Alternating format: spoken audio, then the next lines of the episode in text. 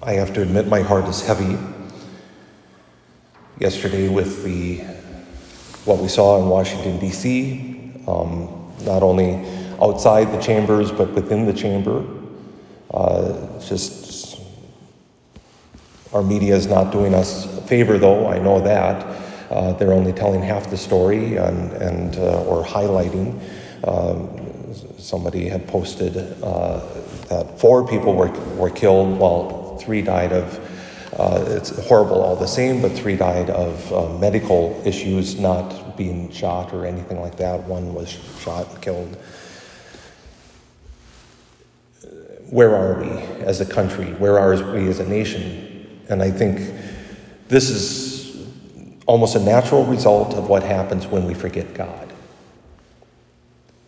A natural result of what happens when we uh, take for granted each other, when we forget that the freedoms that we have are God's, first of all, God's gift to us, but gifts that need to be continually protected and defended, certainly not with violence, but with goodness and kindness in our heart, with love for our neighbor, and with strong, firm resolve. Sometimes, of course, that needs to be protected uh, with with military might, but thank God we're not at that point. I find myself thinking about what, what it means in the future. If I'm not a prophet at all, um, I'm not, I can't see into the future, as I'm sure you can't either.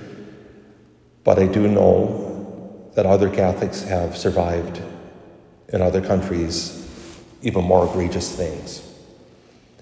I think of about 100 years ago in Mexico, the Cristeros movement who rose up both, both in violence, trying to, uh, trying to call and remind what they were doing by closing down the churches and, and persecuting the priests and the religious and, and various other things was wrong, was a violation of human rights.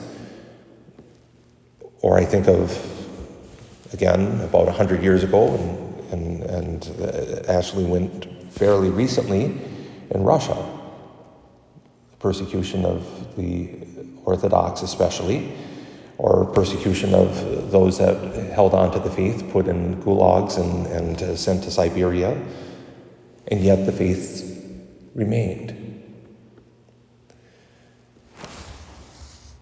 I think we are perhaps like the people at Nazareth today, that all of our eyes are looking to Jesus.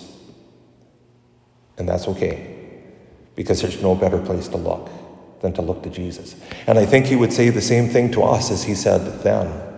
Today, the scripture passage is fulfilled. Whatever is happening, it is fulfilled as part of God's plan. He knew it a long time ago, and that doesn't mean the plan is always comfortable. That doesn't mean that God's uh, what what He's allowing to happen is always good. It doesn't mean anything more than God knows what is happening, and God ultimately knows who's going to love him and who's going to turn away from him. God knows.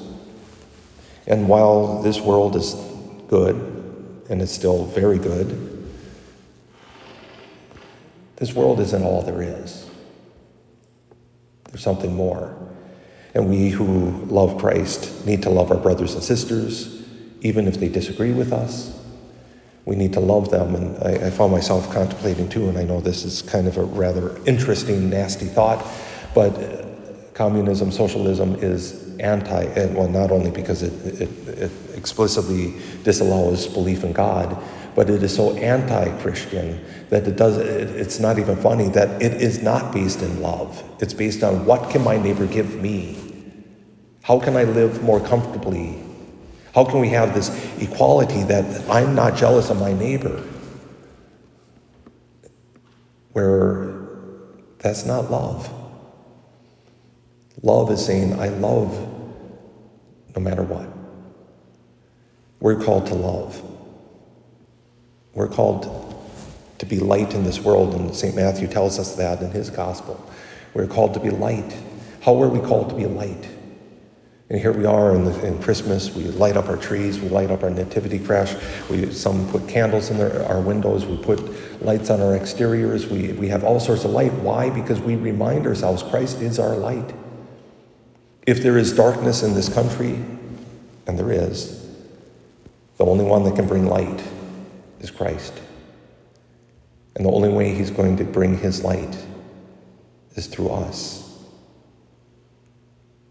through those who believe, through those who love, those who know that God is doing something and that we seek to do the very best we can to avoid evil in all its forms and all its ways and to really ultimately to be gracious and allow God's graciousness to shine through.